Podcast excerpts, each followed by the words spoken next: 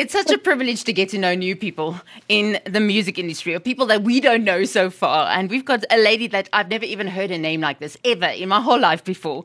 Vandiét Kombrink. Have you ever heard a name like that? Hello, how are you doing, Vandiét?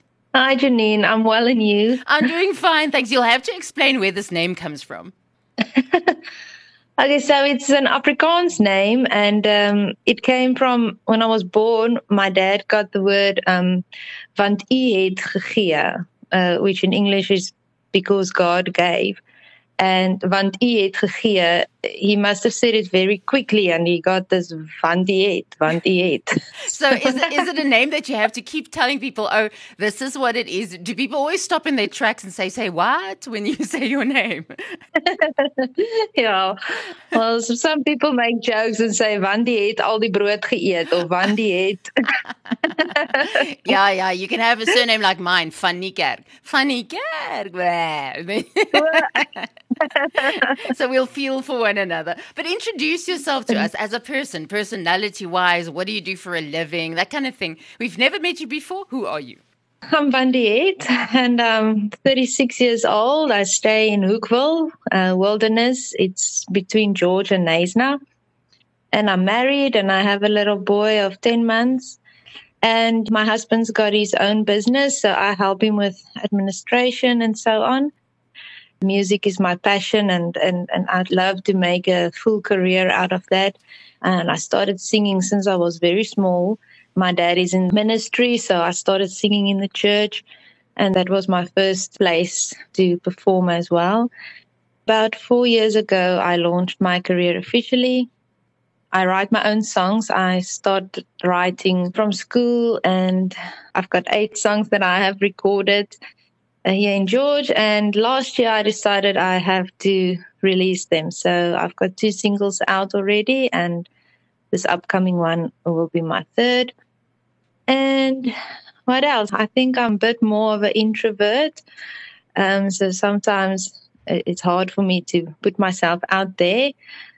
But you get over yourself the moment you focus on on other people. Um, I love to inspire people with my music and I believe that there's always hope and But why wait so late? You know, when this is in you and you've been writing since school, I mean, music has been part of who you are for such a long time. Did you just not believe that you can do this or the music industry too daunting or what made you wait so long?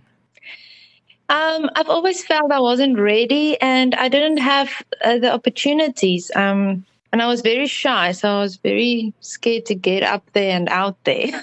Because it is a risk to take something that you've created yourself. I mean, it is yourself that you put in the music. It's not just a song separate from you, it is you yourself releasing. And then people have got to either like it or not. But this isn't the first song that you've released. So, how have people reacted to your music so far?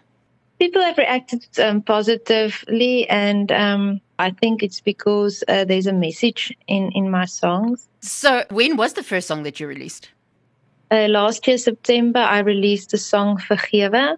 Oh, you um, see, but that is in Corona. That's in the lockdown and everyone's lies being thrown around. it's so interesting that you had the opportunity. How did this opportunity arise in your life in the most difficult time in the music industry ever?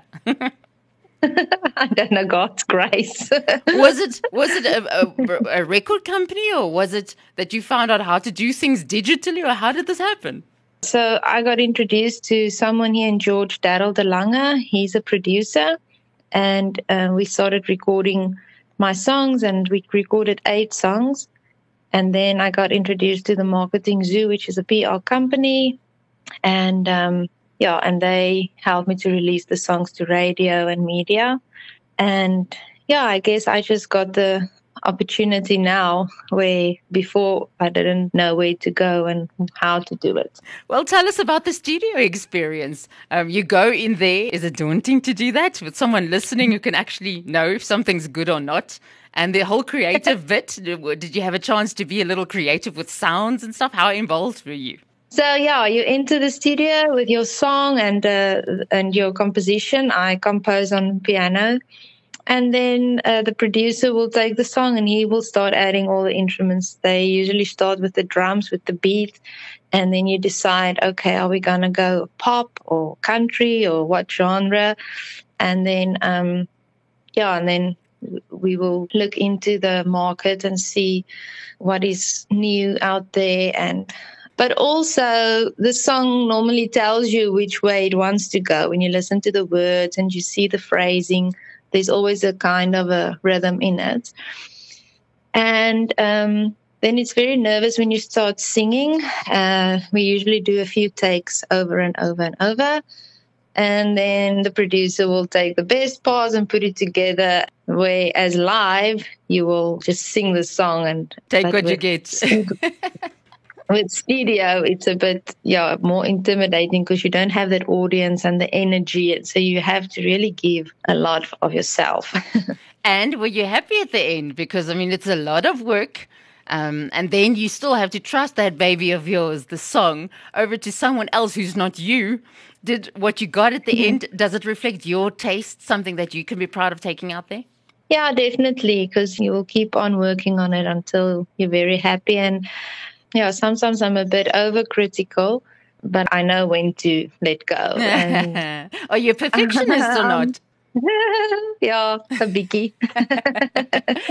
Because those guys have the hardest time to let go and say, okay, this thing is done now. It is final. Yeah, I have to, I have to listen to it like 10 times and the next day and the next day. And then someday I will listen and think, wow, this is actually good. okay, well, I love the fact that you grew up in a household that knew and loves Jesus. Um, but when did he become seriously real to you? That you figured it out for yourself, that what you believe and what you've been shown through your life is the actual reality of life? yeah, that's a good question because when you grow up in a Christian house, you know the principles and you know you have to love God and God loves you, know all these. But um, there was a time in my life where I actually asked God, "You, I know all these things, but I I don't feel it, you know. It's more like a head knowledge, but in my spirit, I wanted to experience it. And in my case, God got real for me, especially in times when I went through personal difficulties.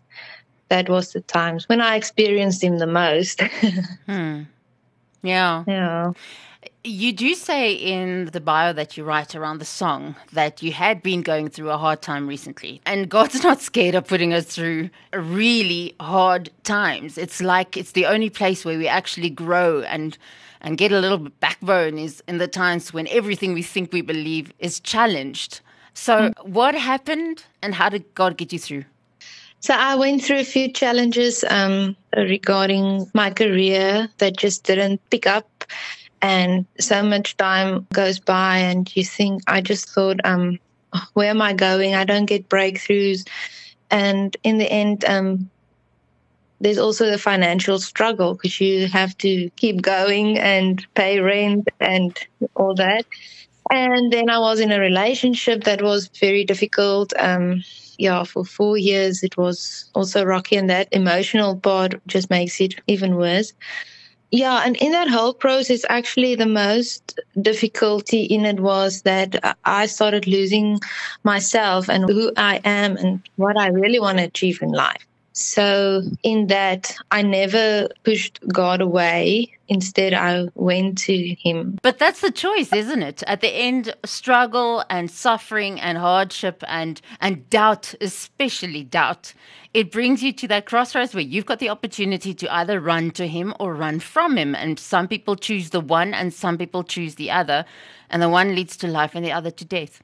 Yeah, so I remember the night when I wrote the song, I just drew a line and I just said, no more. It's time for me to stand up and to rediscover who is Vandi and find my true identity again and what do I want out of life and where do I want to be in 10 years from now? And I just made that choice to choose every day to live for that day and to make the best out of every day just to keep looking ahead and not to see my circumstances. And I just started working towards something.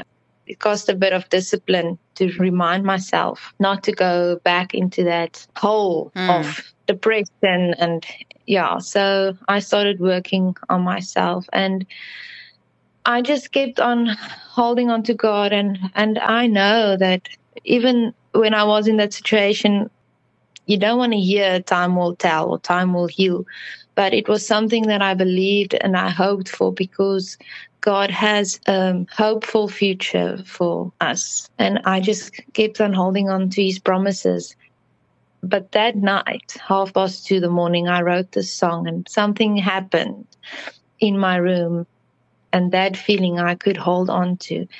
And then, yeah, about seven years passed and I got amazing breakthrough. And today I'm in a position where I can testify of that. Um, because I've got everything that I've always wanted now, and I have the opportunity to put out my songs, and I'm building a career.